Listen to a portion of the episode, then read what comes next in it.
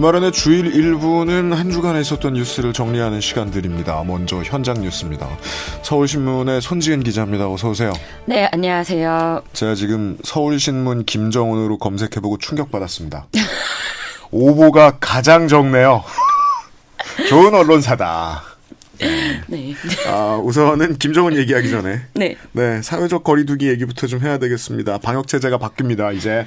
네, 어, 정부가 지난 3월 22일부터 지난달 19일까지 4주간 고강도 사회적 거리두기를 실시했었고, 네. 또 황금 연휴가 종료되는 5일까지 완화된 사회적 거리두기를 추가로 이어왔습니다. 그렇습니다. 그런데 이제 최근 코로나19 신규 확진자 수가 한 자릿수를 오가는 등 안정세를 보이고 있고, 또 거리두기에 따른 국민적 피로감도 굉장히 많이 쌓였거든요. 예.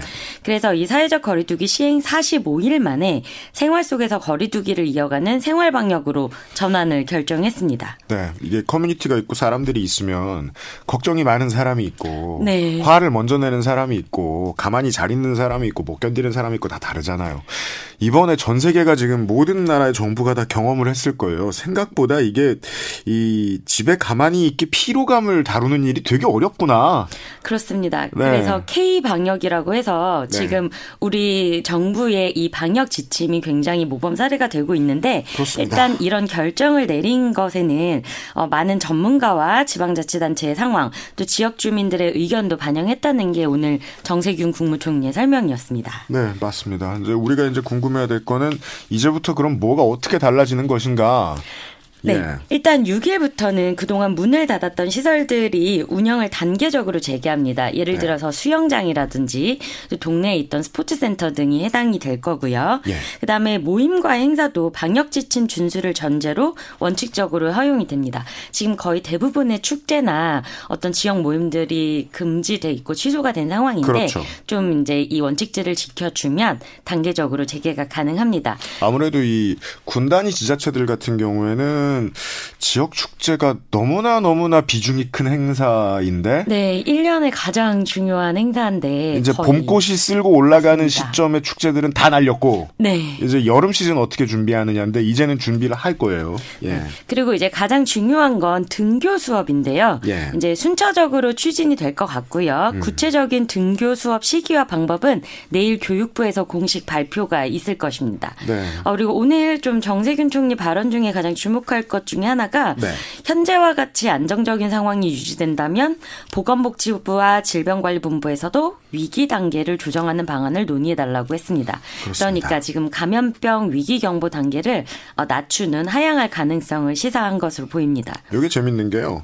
감염병 위기 경보를 낮춤으로써 이제 국내의 행정에 끼치는 영향도 있겠지만 제가 생각할 때 더 큰 영향은 어, 전 세계 언론을 상대로 한 언론 플레이 의 몫입니다. 한국이 이걸 했대가 또 크게 나올 거거든요. 맞습니다. 네. 이게 이제 굉장히 모든 것을 종합적으로 판단해서 안정기에 들었다는 신호가 될 수 있기 때문에 그렇습니다. 이제 요단 다음 주쯤이면 결론이 낼것 같습니다. 그런데 네. 문제는 오늘 발표가 코로나19 다 끝났다. 안심해도 된다 이런 신호로 해석하시면 절대 안 됩니다. 최근에 질본의 정은경 본부장의 어, 워딩들을 보면 그와 반대되는 말들을 꺼내놓기 시작했어요.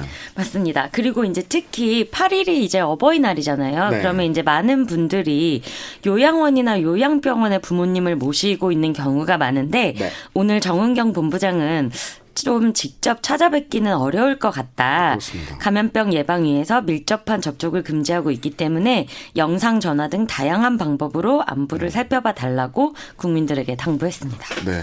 제가 예전에 이제 작년 봄쯤이었나 이 요양병원과 요양시설에 대해서 좀 깊이 좀 공부를 해봤던 적이 있는데 오히려 자식들이 못 찾아가는 게 문제라기보다는 자식들이 방치해 놓는 게 더 문제예요. 핸드폰을 드리는데 그 그냥 투지폰 들고 계신 분들도 많고 그리고 이제 시도 때도 없이 폰을 쓰는 게 이제 내부에서 문제가 되니까 그냥 최신의 스마트폰은 안 사드리는 경우들도 많고 내부에서도 관리하기 힘들고 그런데 아, 이번 사태가 지나가고 되고 나면은 요양시설들은 정말이지 아, 생각해 볼 게 많을 것 같습니다. 어, 네. 오늘 하루 지금 저 긴급재난지원금 얘기 많이 나옵니다. 이제 국가가 움직입니다. 지자체 넘어서.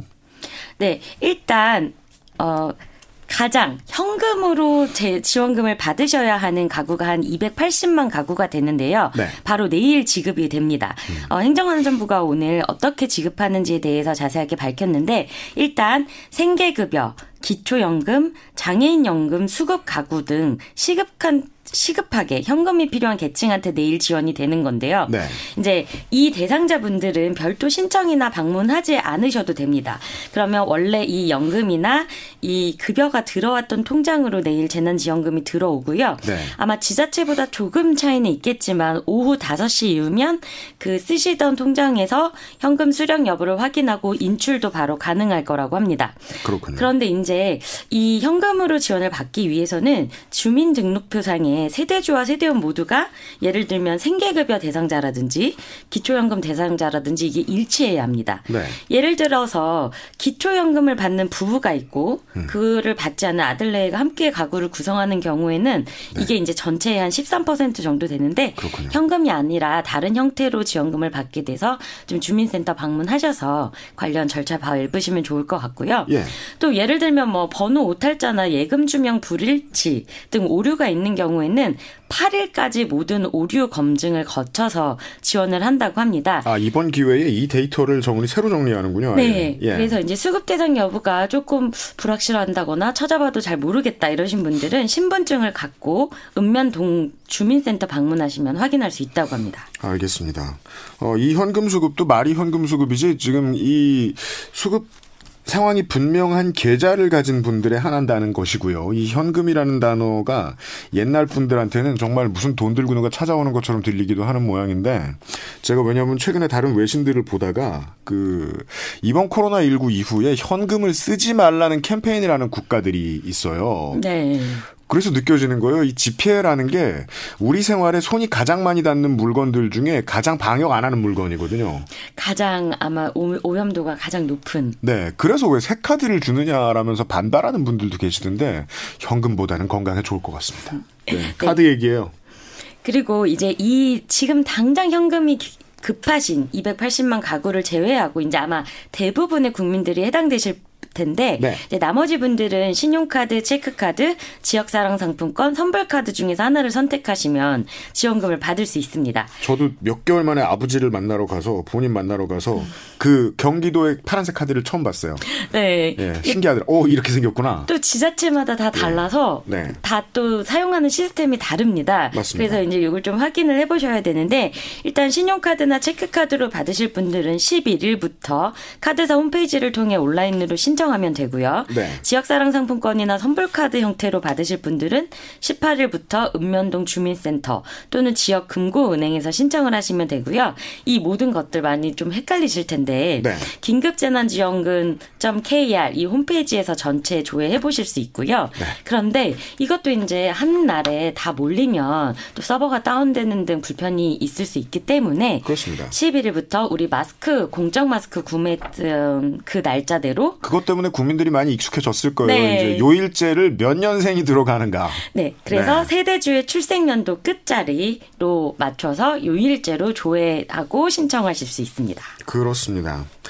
어, 카드사 배불린다는 얘기가 대체 어디서 나온 건지 저는 이것도 혹시 일베 같은 데서 지령으로 떨어진 건지 궁금하긴 했는데요.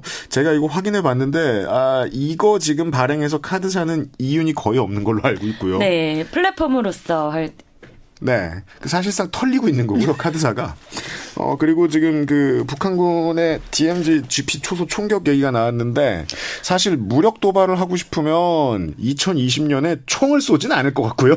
네, 그래서 이제 오늘 네. 아침에 왜냐면 어제 바로 김정인 북한, 김정은 북한 국무위원장이 20일 만에 공개석상의 모습을 드러냈기 때문에 혹시 의도된 도발이 아니냐 이제 이런 우려가 나왔었습니다. 네. 이제 오늘 오전 7시 41분쯤이었고요. 중부전선 GP에서 북측이 쏜한 네 발 정도 총탄이 우리 GP 초소 벽에 맞았습니다. 그렇죠. 예. 네, 그래서 우리 군도 10여 발씩 두 차례 걸쳐서 경고 사격을 했고 사격 중단을 촉구하는 내용의 경고 방송을 했습니다. 네. 이제 우리 쪽 인원과 장비 피해는 없는 것으로 확인이 됐고 네. 오전 9시 35분쯤에 남북 장성급 군사회담 남측 수석 대표 명의로 대북에 전통문을 보냈습니다. 왜냐면 이게 전통문을 보내서 빨리 이거를 확인하지 않으면 그렇죠. 서로 계속 오해 때문에 이게 맞아요. 굉장히 큰 확산되죠. 네, 교전이 될 수 있기 때문에 네. 그래서 일단 전통문은 보냈는데 북측은 아직 까지는 답신이 없는 것으로 전해집니다. 그죠. 지금 아마 이제 이 초소에 근무하는 병사들, 뭐 중대장 이런 급들을 통해서 계속 물어보고 있고 그쪽의 병사들은 덜덜 떨고 있을 거예요. 네, 일단 네. 군이 의도적 도발 가능성을 굉장히 희박하게 보는 게 의도적 도발을 왜 총으로 하냐고요. 2020년인데 미사일도 있으면서. 일단 그 지역에 네. 오늘 좀 날씨가 안개가 많이 껴 있었다고 하고요. 네. 또그 시간대가 통상적으로 근무 교대를 한 다음에 화기 점검 이 이루어지는 시간이라고 합니다. 총알을 빼보고 매거진을 네. 확인하고 하는 건 몇 시간에 한 번씩 반드시 합니다. 그리고 또 네. 주변 지역에서는 이제 일상적으로 농사 생활하는 그 주민들 모습도 보여서 그렇죠. 그리고 또 이게 북한 GP가 통상적으로 도발에 유리한 지형이 절대 아니거든요. 네. 그래서 아마 의도는 없었을 것으로 본다라고는 하는데 맞습니다. 그래도 어찌 됐던 일체 적대 행위를 전면 중지하기로 한 9.19 남북 군사합의 위반입니다. 네. 2018년 군사합의 체결 후에 GP에서 총격이 벌어진 것도 이번이 처음입니다. 그렇습니다. 네. 어, 그거를 이제 군사적 도발과 연결 지을 방법은 저는 일단은 없다고 보고요. 어제도 여러 번 말씀드렸습니다마는, 어, 이번에 에, 30년간 꾸준히 나온 이 북한 최고 지도자 사망 오보 시리즈들 가운데서 어, 한 가지 눈에 띌 만한 점이 있다면 청와대가 처음부터 끝까지 정확한 반응을 보여줬었다는 겁니다. 네. 아무도 믿지 않아서 탈이지. 어, 딱 미국 국무부와 네. 그다음에 우리 정부가 계속 일관된 입장을 냈었는데 그럼요. 우리 또 도널드 트럼프 미국 대통령이 난 사실 알지 계속 이러고 있었어요 또. 네 그러다가 나는 그가 돌아온 것 그리고 건강한 것을 봐서 기쁘다고 직접 또 트윗을 올렸습니다. 그렇습니다. 그리고 또 이제 이 김 위원장의 준공식 참석 관련 사진 3 개를 올린 다른 사람의 트윗을 리트윗하기도 해서 아 정말 기쁜 것 같다라는 이제 해석이 나왔고요. 네. 이제 어제는 그 이제 김 위원장이 모습을 드러냈다는 보도가 나오고 나서 공식 브리핑에서는 그렇죠. 아직은 언급 언급하지 않는 게 좋겠다라면서 굉장히 신중한 태도를 보였으나 네. 그게 다 본인 트위터로 이런 기쁨을 전하기 위했다라고 해석됩니다. 맞아요. 그 어제 저 많이 말씀드렸었는데 어 손지은 기자님 나오신 김에 이 서울신문의 헤드라인이 가장 정확하게 이번 사태를 이야기했었어요. 어 infodemic이라고 하죠. 네. 이 잘못된 정보가 빠르게 퍼져서 생기는 문제에 대한 대책이 없어서 어떡하냐. 네, 그래서 특히 이번 사건 같은 경우에는 네. CNN의 보도가 굉장히 전 세계를 흔들었죠. 왜냐하면 보통은 어 조금 확인되지 않은 매체들에서 나오고 네. 이제 그게 어느 정도 정리가 되면서 좀 가닥이 잡혀가는데 음. 이번에는 이제 우리나라에서 데일리엔케이라는 매체가 처음 보도를 했고 예. 그걸 바로 CNN이 국무부 관계자한테 질의하는 그 답변을 보도하면서 아주 전 세계적으로 주가도 출렁거리고 굉장히 쓸데없는 네. 어, 어떤 낭비가 심했죠. 지나고 나서 돌아보니까 이게 CNN이 지금 대선 기간에 트럼프 행정부를 향한 정치적 공세의 일환으로 이 소스 하나밖에 없는 헐렁한 뉴스를 쓴 게 아니냐라고도 생각해 볼 수 있을 것 같긴 해요. 그리고 이것을 또다시 역수입해 와서 엄청나게 받았었던 우리 언론들은 어, 자기들 이 잘못을 피하는 출구 전략의 방식으로 안 그래도 잘못을 좀 했던 이 태용호 당선인과 지성호 당선인을 어, 도마 위에 올렸습니다. 가장 네, 크게. 그리고 오늘 청와대도 공식 입장이 나왔습니다. 네. 어, 일단 강민석 청와대 대변인은 앞으로도 이런 상황이 벌어질 수 있기 때문에 이른바 대북 소식통보다는 한국 정부 당국을 신뢰해야 한다는 것을 언론이 확인하는 계기가 됐으면 한다라고 말을 했고요. 네. 그리고 이제 청와대 핵심 관계자가 이런 말을 했습니다.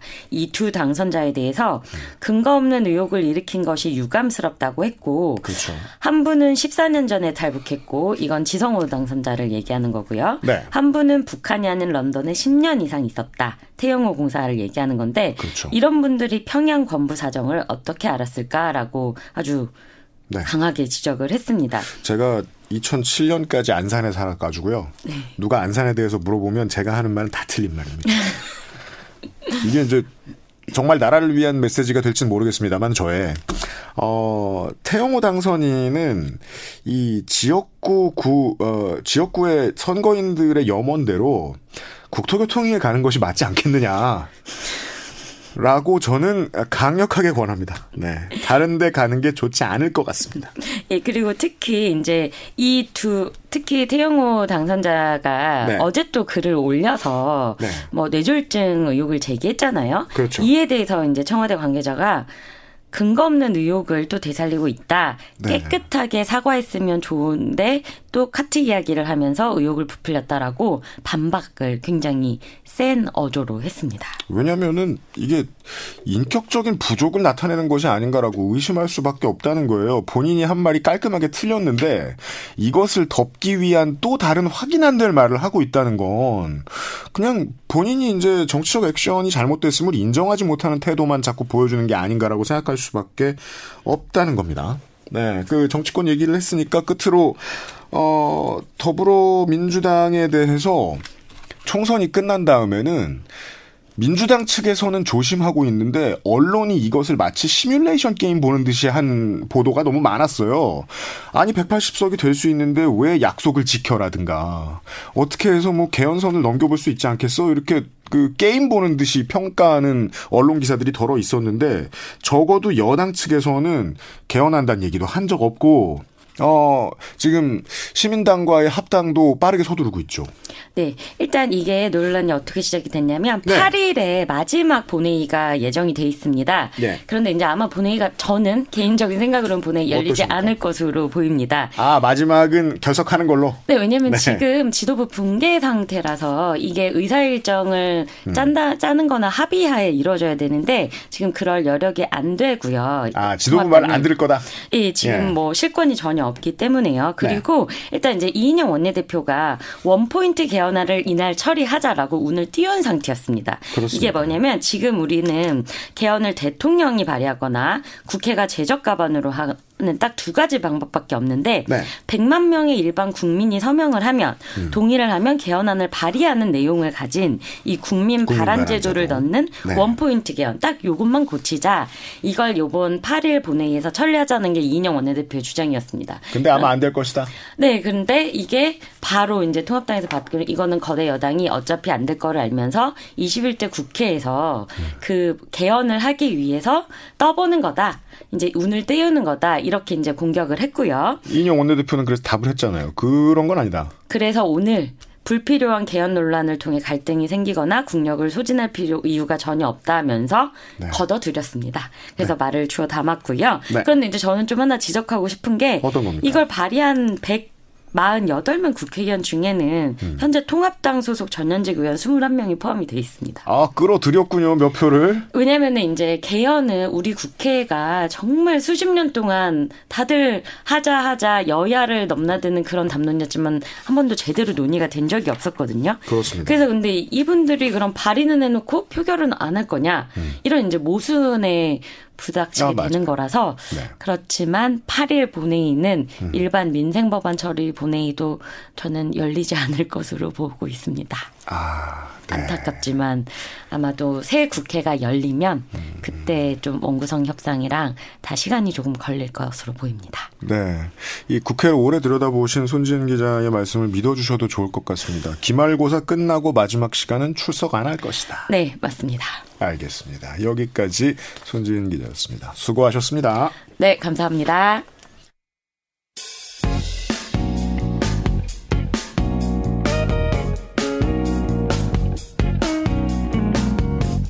옛날 이야기 하는 시간입니다. 오늘의 보관함은 39년을 거슬러 올라간 1981년 이번 주의 얘기입니다. 지금의 규모하고 비교될 정도는 전혀 아니지만 한국은 70년대부터 유행하기 시작한 아폴로 눈병을 퇴치하는데 골머리를 앓던 때였습니다. 여기저기 써붙이고 반상회에도 잘 씻자고 공고 내고 대한뉴스에도 아폴로 눈병 얘기를 덧붙이기도 했던 때입니다. 우리나라의 대표적인 정치 드라마 공화국 시리즈가 이때 시작합니다. 이승만 역의 최불암, 김구 역의 이영후, 신익희 역의 전운, 조병옥 역의 김무생 등 당시 인기 있던 남성 중견 연기자들을 쓸어가다시피 한 화려한 캐스팅으로 런칭 한 달 만에 높은 시청률을 기록하며 매주 일요일마다 사람들을 끌어모았던 드라마 제1공화국이 한창이던 81년 5월 첫 주. 이 주의 제일 큰 스포츠 이벤트는 제36회 종별 농구선수권 대회에서 열린 한국 농구사의 가장 오랜 라이벌 일반부 삼성과 현대의 5월 2일 경기였을 겁니다. 당대 최고의 슈팅가드 이충희가 스카우트 파동 끝에 현대를 택하고 나서 열린 첫 종별 대회에서의 맞대결. 삼성은 이영근과 장봉학이 상대의 주포 이충희와 이원희를 이원우를 꽁꽁 묶으면서 52대 54로 승리. 77년 이후 역대 전적 9승 5패로 현대에 대한 우위를 지켰었습니다.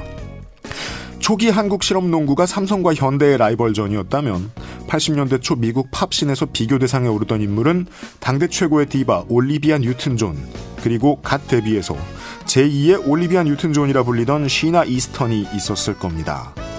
이미 영국의 작위를 받았을 정도로 유명한 연예인이었던 올리비아 뉴튼 존과 데뷔 당시부터 비교 대상이 되었던 시나 이스턴의 첫 번째 미국 차트 1위작 이자 81년 이번 주 빌보드 싱글 차트 1위 곡 Morning Train 9 to 5가 오늘의 보관함에서 꺼낸 노래입니다. 요즘은 해가 길어져가지고 해가 중천에 떠 있지만 여전히 어, 밤에 잠 못 잘 고민을 하고 있는 김민아 저술가와 함께 하겠습니다. 어서 오세요. 안녕하세요. 네. 네. 어, 체형이 김민아 저술가보다 조금 더 옆으로 넓은 어, 김정은 위원장 때문에 잠을 요즘 못 잤을 것으로 예상합니다. 네, 옆으로만 넓, 이게 넓은 게 아니고 네. 앞뒤로도 넓고 아, 네. 모든 방향으로. 기장은 조금 더 짧을 거예요, 그 양반이. 조금. 네. 약간.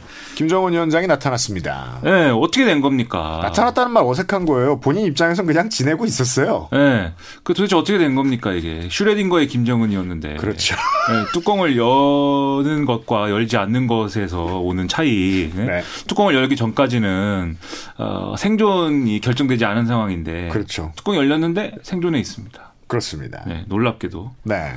그래서 북한의 관영 언론들이 있지 않습니까? 음. 조선중앙통신, 노동신문, 네. 어, 김정은 위원장 사진을 딱 공개를 했고, 음. 조선중앙TV도 김정은 위원장이 순천 인비료 공장 준공식에 참여를 했다.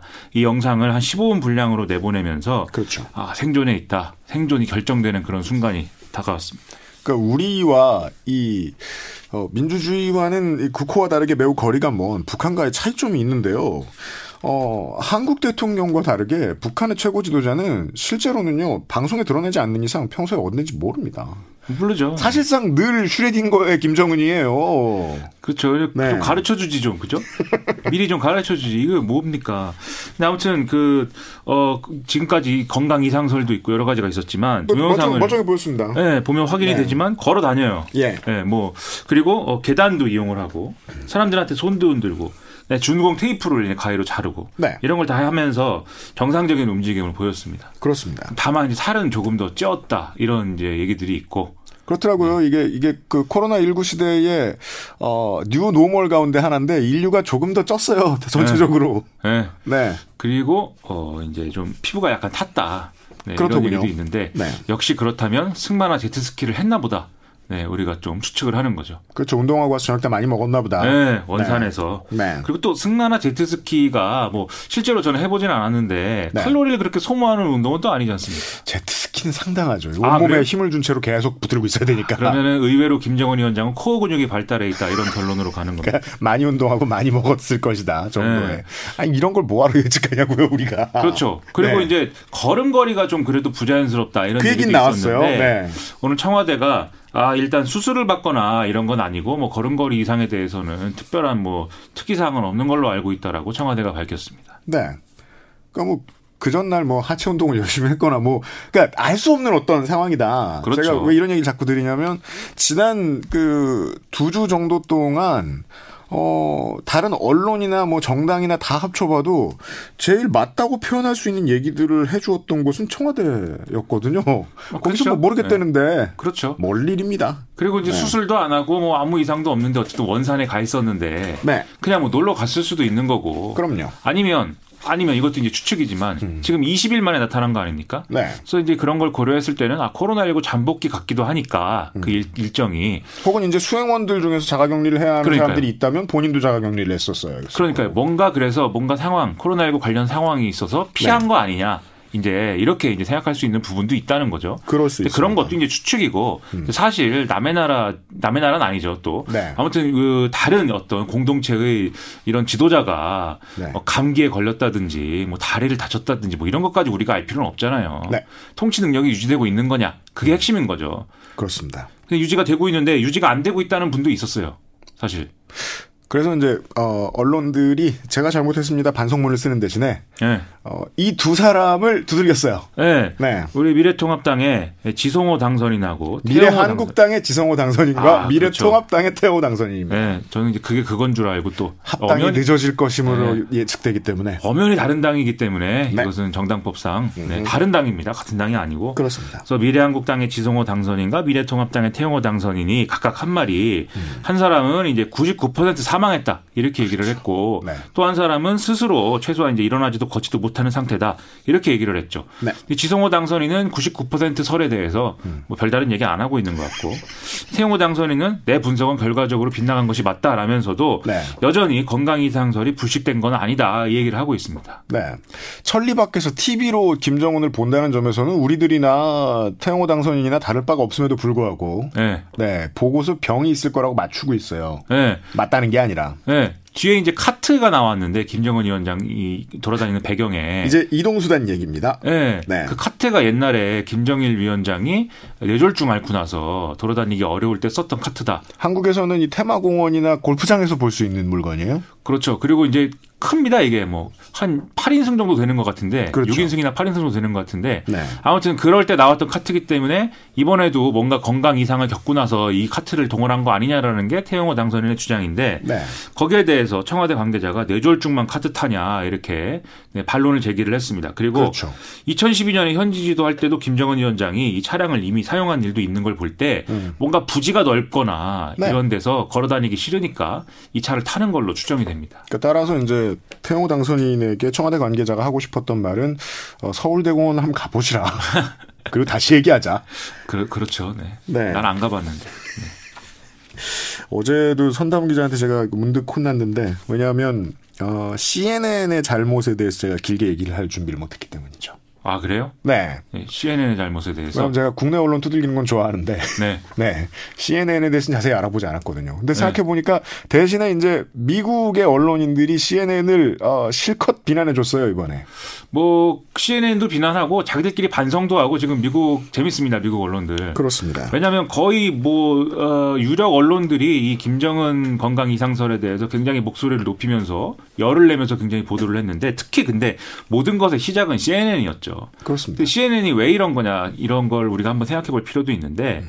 이 CNN이 과거에 걸프전 때 거의 전쟁터를 생중계하면서 뜬 방송 아닙니까? 그렇죠. 그 전까지는 약간, 약간 방송에서는 후발주자였는데 음. 보도 전문 채널이 그때 흔하지 않았으니까 네. 그때 이제 이걸 하면서 상당히 이제 어, 많이 컸어요. 사실상 정, 전쟁을 생중계했다 이런 표현이었죠. 네. 네. 그리고 그렇기 때문에 이 성공 공식을 이제 계속 반복하는데 재미가 들렸는지 대외적인 어떤 갈등 상황이나 이런 걸 보도할 때는 상당히 과감한 때가 많았고 우리나라에 와서도 북한이 뭐 정전협정 백지화하고 이런 때 있거든요. 지난 정권에서. 네. 그때 서울역에 비치되어 있는 방독면, 음. 지하철 테러나 이런 것들을 방지하기 위해서 상시 방지, 상시 배치하고 있지 않습니까? 그렇죠. 그거를 막 가리키면서 한반도 이거 전쟁, 봐라. 전쟁 위기다. 큰일 났다. 네. 그렇게 하는 이제 방송이라는 거죠. 네. 그리고 원래 성격이 그런 것도 있지만 음. 동시에 또 뭐가 이번에 작용했다라고 생각이 드냐면 트럼프 대통령을 미워하지 않습니까? CNN이. 그렇죠. 이게 더 중요한 문제입니다. 네. 그 예, 트럼프 대통령을 미워하다 보니까 사실 김정은 위원장이 아 뭔가 통치 능력을 잃었다든지 할 경우에는 트럼프 대통령이 그동안 주장해온 자기가 대북 정책에서 이, 뤄낸 성과가 무위로 돌아가는 거거든요. 왜냐하면 이것이 트럼프 정책의 실패처럼 읽힐 수 있어요. 네, 왜냐하면 대북 정책은 트럼프 대통령이 김정은 위원장과의 개인적 친분을 바탕으로 해서 북한 문제를 관리하고 있다. 이 얘기였던 거기 때문에 네. 첫째로 이렇게 만약에 김정은 위원장이 통치력을 상실했으면은 음. 그런 정책은 더 이상 안 되는 것인 거고 음. 둘째로 김정은 위원장의 건강 이상에 대해서 잘 모른다고 하니까 예. 그러면 그것도 모르면서 왜 그동안은 개인적 친분을 얘기했습니까? 이렇게 되는 거지 않습니까? 정보력도 떨어지는구나. 그렇죠. 친하지도 않구나. 그렇죠. 그런데 이제까지 몇 년 동안 공들여왔던 김정은 체제는 무너졌나 보구나. 네. 라는 생각을 민주당 네. 지지자들 위주로 했어요. 미국에. 그렇죠. 그리고 그거에 대해서 한마디도 못한다. 트럼프 네. 대통령이. 근데 이제 어쨌든 그런 것 그런 생각들 때문에 약간 CNN이 과감하게 보도를 하는 과정에서 일어난 문제인 것 같고 음. 여기서 웃긴 게 상대적으로 선정적인 걸로는 뭐 뒤지지 않는 폭스 뉴스는 네. 상당히 신중했습니다. 네. 이제 어, 미국 우파의 한가운데 있는 정도의 위치를 차지하게 됐죠. 폭스 뉴스는. 물론이죠. 그런데 이제 어, 정중동을 지키는 상황이 됐어요. 폭스 뉴스 쪽에서 네, 오히려. 굉장히 공정한 보도였습니다. 네, 그리하여 지금 이 슈레딩거의 김정은 사태에 미국 내에서의 승자는 트럼프가 되어 버렸습니다. 뭐 그렇죠. 그래서 이번에 트위터에 건강하게 돌아온 것을 봐서 기쁘다 이렇게 썼고 어 이번 주말에 김정은하고 얘기를 할 거냐 이렇게 기자가 질문하니까 뭐 그럴지도 모른다 이렇게 얘기를 했는데 네. 어쨌든 여전히 북한 문제는 내가 어쨌든 컨트롤하고 있다라는 인상을 이제 준 거죠. 그럼에도 불구하고 물론 뭐 아, 대선이 다가오면 트럼프가 또 어떤 계산을 통해서 북한의 액션을 보여줄 수 있을지는 모르겠습니다만은 어, 대선이 지날 때까지 북한하고 미국이 뭔가 획기적인 움직임을 보여줄 거란 예측을 우리가 지금 할 수는 없고요. 그렇죠. 이번에 워낙 이제 세계의 이목이 지목이 집중이 됐기 때문에 트럼프 예. 대통령이 뭐 유혹을 느낄 수도 있습니다. 이렇게 아, 뭐 또 해볼까? 그렇죠. 사람들의 눈길이 집중됐으니까 뭘 좀 해볼까 할 수도 있지만 사실 지금 더 바쁜 거는 이제 중국을 구박하는 것에 너무 지금 바쁘고 코로나19는 중국 탓이다 이러면서 중국을 구박하는 것과 미국 국내의 주지사들을 못 살게 구는 것. 예. 두 가지를 하고 있어요. 트럼프, 트럼프는. 그렇죠. 그래서 일단 코로나19의 터널부터 빠져나와야 되고 해서 그렇습니다. 당장 또 북한에 뭔가를 할 것 같다는 생각은 들지 않고요. 음. 그다음에 워낙 또 우리 언론 중에는 이제 이번에 북한이 GP에다가 네. 총격을 가한 걸 가지고 이제 의도적 도발 조성 이런 거를 막 이제 얘기를 하면서 아, 큰일 났구나. 네, 그렇게 쓰기도 하지만 그것도 사실은 의도적 도발 조성, 도발이라든가 이런 걸로 보기는 좀 어려운 것이 네. 어, 지금 도발을 하고 싶다면 미국을 향해서 해야 되지 않겠습니까? 네. 우리나라하고는 어차피 그런 갈등을 빚어봐야 어떤 북미 관계에서의 북미 대화로 이어지는 그런 고리는 없는 거기 때문에 음. 미국을 향해 하려면은 근데 여기 총을 몇 발 쏘는 게 아니라 미사 일이나 뭐 핵 무기 정도는 나와야죠. 그러니까 그렇지 않았기 때문에 북한이 네. 마음에 안 드는 결과가 나올 때마다 미국과의 네. 항상 한국을 빼려는 액션을 많이 보여줬어요. 네, 그렇죠. 왜 굳이 흐름을 깨가면서 당신들이 뭔데? 라면서 한국을 빼고 어, 북미 간 양자 대화로 이야기를 끌 것 같은 액션을 늘 보여줬어요. 네. 굳이 한국에다가 먼저 육로를 통해서 무력 도발을 할 이유는 없고 어, 많은 청취자 여러분들이 이제 군 생활을 경험해 보셨는데 여러분들의 상식에 비춰서 생각해 보셔도 쉽습니다. 총으로 무슨 도발을 합니까? 네, 현대 시대에. 그, 뭐, 그 얘기를 그, 정말 많이 하고 싶고. 네, 결국 이 모든 사태는 사실 어떻게 보면 앞서의 이제 태영호 당선인, 네. 지성호 당선인 등의 어떤 정치적인 어떤 뭐랄까요 미천을 이제 쌓으려는 뭔가 그래도 어 당선이 됐으니까 뭔가 나의 특별함을 보여줘야 될 거 아닙니까? 언론 좀 타야지. 네, 그런 생각에 더해서 네. 언론들의 네. 이런 사실은 자기들의 어떤 보도의 어떤 중요한 어떤 위치를 차지하기 위한 그런 경쟁. 그렇습니다. 이런 거 두 가지가 섞여서 만 들어진 이제 상황인 거고 우리는 그런 상황에 휩쓸릴 게 아니고 네, 정확한 상황을 파악하기 위해서 네, CBS 주말에는 이제 들어야 된다 이런 결론인 거죠. 부디 그래 주십시오. 네. 네. 대한언론인 유승균이 진행하는 네, CBS 주말엔. 어, 이렇게 하시면 됩니다. 같은 시간에 매일같이 6시에 CBS 켜세요. 아, 그런 거예요? 네. 아. 그럼 토요일 하루 빼고 계속 김민아가 나오고요. 아, 주말에는 제가, 평일에는 네. 정관영 선생이 있습니다. 네, CBS만 믿고 가는 겁니다. 그렇고요. 네. 네. 그러게요. 돌아보니까 태영호 당선인과 지성호 당선인은 한국 정가의 격언대로 움직였고 잘한 꼴이 되어버렸습니다. 부고 빼고 최대한 많이 기사가 나오도록 해라. 그렇죠. 네. 이름을 남겼고 존재감 하나는 확실하게 안타깝습니다. 네. 그렇죠. 아까 이제 손준 기자하고도 얘기했습니다만 태영호 당선인은 부디 지역 구민들의 염원에 맞춰서 국토교통위로 가길 바란다. 강력하게 주장하고요. 네. 어, 김민아 저술가가 못 주무시는 이번 주의 이유들 가운데는 지난주에 이어서 또 지지부진하게 김종인 네. 이야기가 있어요. 아, 이 김씨들 때문에 미치겠습니다. 네. 김정은, 김종인 뭐 이렇게 기억 지읒 이응들이 이렇게 저를 힘들게 합니다. 아니 본인이 심재철 원내대표예요. 왜 본인이 못 주무세요? 김종인 씨 때문에 자꾸 이거를 생각해야 되고 자꾸 얘기를 해야 되니까 일단 그렇죠. 지난주에 미래통합당이 상임 전국이라는 걸 열어서 그렇죠. 그 당원에 지금 8월 말에 전당대회를 하도록 부칙의 음. 일종의 경과 규정으로 적혀 있습니다. 네. 근데 그거를 이제 없애려고 했어요. 음. 김종인 위원장이 4개월짜리 비대위원장 이런 건 안 한다고 하니까 사실상 당 대표 그렇죠. 를 넘겨주려고 했다가 네, 근데 이 상임 전국위가 무산됐습니다. 네. 그래서 이 당원 개정은 못했고 비대위원장을 김종인 위원장으로 하는 거는 전국위가 할 수 있어요. 그럼 4개월짜리라도 하자. 그렇죠. 그래서 전국위가 그냥 김종인 비대위 안건을 다뤄서 이거는 통과됐습니다. 그러니까 즉 임기 조정은 안 되고 김종인 비대위는 만드는 결정을 한 거죠. 그런데 김종인 씨는 그래서 4개월짜리 비대위가 된 거기 때문에 김종인 전 위원장이 이것은 거부를 했죠. 거부. 그런 상황에서 심재철 원내지도부는 활동을 종료했습니다. 네. 표류하고 있는 겁니다. 이제는 사실상 이 권력 공백이 생겼고요. 네. 권력 공백이 생겼다는 걸 가장 잘 알 수 있는 증거는 미래 한국당의 원유철 대표가 네. 통합을 서두르지 않기 시작했다는 겁니다. 아니 왜냐하면 지난번에도 말씀드렸듯이 무슨 지도부의 방침이 있어야 음. 이걸 뭐 통합을 통합으로 가든지 말든지 할 거 아닙니까? 누가 네. 결정을 해줘야 음. 사장님이 자리를 비웠는데 사장님이 누군지 모르겠는데 네. 뭘 하겠습니까? 사실. 그래서 자회사가 가만히 있기 시작했어요. 그렇죠. 자회사 사장님은 할 게 없어요. 그래서 네. 그냥 있기도 뭐하니까 자체적으로 워크숍도 열고 뭐뭐 뭐 하는 것처럼 하지만 어쨌든 그래서 미래통합당의 리더십이 복구가 빨리 돼야 미래한국당도 정리가 되든지 말든지 하는데 네. 상당히 어려운 시점입니다. 그리고 미래한국당뿐만 아니라 김종인 비대위도 이제 새롭게 그러면 원내대표가 누가 되느냐에 따라서 상황이 달라질 수가 있게 된 거죠. 그럼요. 이게 5월 8일 날 원내대표를 선출하도록 한다는데 네. 일단 여기서 선출된 사람이 대표 권한 대행을 하게 되거든요. 그렇죠. 그렇기 때문에 이러다 보니까 이제 이 사람 입장에 따라서 김종인 비대위로 가는 거냐 아니냐 이게 결정이 되는데 네. 지금 이제 원내에서는 비대위로 가자는 의견이 뭐 다수라고는 하지만 지금 어떨지 모르겠습니다. 지난번 시간에 이제 김세현 의원이 나오셔가지고 본인 은 이것이 그나마 맞는 답이라고 본다 김종인 체제가 라고 말씀해 주셨는데 당의 전부가 당의 다수가 혹은 어, 당에서 가장 실권이 있는 사람들이 꼭 그렇게만 생각하고 있는 것도 아닌 것 같고요.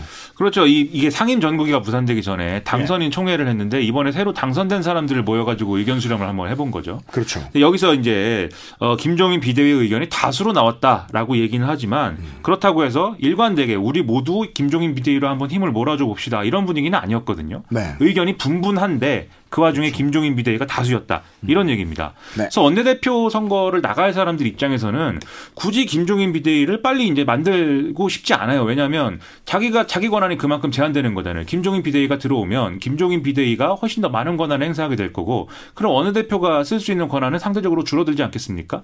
근데 김종인 비대위 구성이 늦어지면 대표 권한을 같이 행사하는 원내대표의 권한이 사실은 엄청나게 큰 거잖아요. 네. 그러니까 원내대표 나갈 사람들 입장에서도 김종인 비대위를 그렇게 반기지 되지는 않는데 다만 자기들이 표를 얻어야 되는 당선인들이 지금 이제 차기 국회를 구성하는 당선인들이 김종인 비대위를 다 원한다라고 하면 그렇죠. 김종인 비대위를 합시다라고 얘기를 해야겠죠. 원내대표가 되기 위해서라도 그렇죠. 의, 의도를 바꿔야 될 수 있어요. 그렇죠. 그런데 이게 절대적으로 다수면 그렇게 갈 텐데 그게 아니다 보니까 지금 예. 구심력이 크게 형성되지가 않고 있다. 이런 얘기인 겁니다. 그렇군요.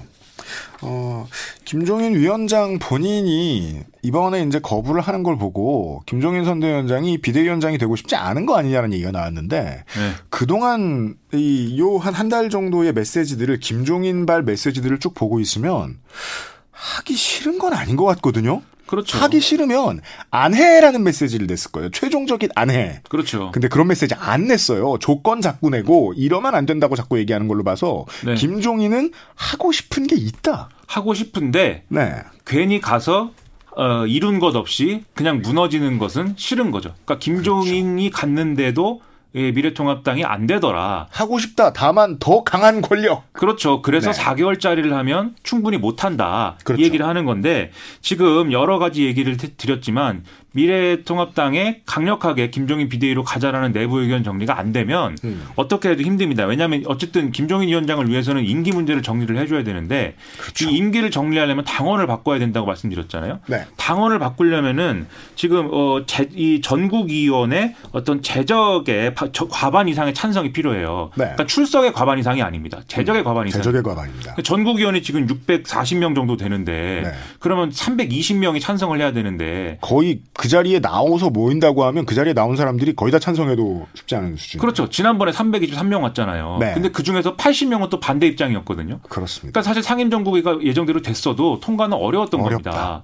네. 그러니까는 강력하게 이제 동의가 형성되지 않으면 어렵고 음. 만약에 김종인 비대위가 결국 물 건너 간다라고 할 때는 저는 조기 전당대회를 열어서 차라리 노선 논쟁을 심각하게 해봐라 당권 주자들이 전 그게 차라리 나을 수도 있다 이런 생각을 하고 있습니다. 결국 김민아 조술가는 좀 이 철학적인 지점을 마지막에 짚는 경향이 좀 있는데요. 코너 그런 코너라고 그래서 제가 노력을 하고 있죠. 좋아요. 네. 어, 우리 위에 어떤 그 고위층에서 우리들아 이런 얘기를 하고 하는 측면이 있는데 그래서 저는 이 얘기가 마음에 들어요. 네. 어, 황교안 대표 체제를 지나고 나서 보니까 황교안 대표가 잘했던 점도 있지만 가장 안타깝고 부족했던 점이 이 당의 정체성을 상당히 뒤로 후퇴시켜 버렸다는 거거든요. 그렇죠. 예. 마지못해 세보수당의 멤버들도 돌아왔는데 돌아오고 보니까 명분이 너무 부족해져 버린 거예요. 통합을 다시 해버렸는데. 네. 어, 그리하여 사실상 그 정관에 있어서는 4분 오열된 조직으로 그대로 남아 있습니다. 이 정당이. 네. 네. 네. 앞으로 어떻게 갈지는 네. 계속해서 싸울 거예요, 또. 그렇죠. 그래서 뭔가 이번 총선을 통해서 아스팔트 우파라든지 태극기라든지 구시대적인 이런 우파들과는 결별한다 이런 게 분명히 있긴 하지만 네. 그 결과가 예를 들면 기본소득까지 얘기를 하는 중도적인 정책으로 가는 거냐 아니면 이명박 시대의 시장 원리주의로 가는 거냐 이건 애매하기 때문에 이, 이 조기 전당대회 국면에서 좀 승부를 내봤으면 좋겠고 그래서 좀 명확하게 긴급재난지원금에 대해서도 악성 포퓰리즘이라고 하는 사람이 있는가 하면 그냥 하라고 하는 의견이 서로 많이 달라요. 그러니까 그런 걸 한번 정리하는 과정을 거쳐야 된다 이런 얘기죠. 알겠습니다. 야당에 드리는 어, 충원이었습니다. 아 충원인가요? 물론 충원 없어요, 김민아 저술가. 네, 그냥 언입니다. 네. 김민아 저술가와 함께했습니다. 고맙습니다. 고맙습니다. 청취자 1317님이 신청을 해주신 라이오넬 리치의 트롤리가 어, 주말엔 CBS 1부 끝곡이고요. 잠시 후에 2부에서 인터뷰 준비되어 있고요. 그리고 게임 문학 산책으로 다시 찾아뵙겠습니다.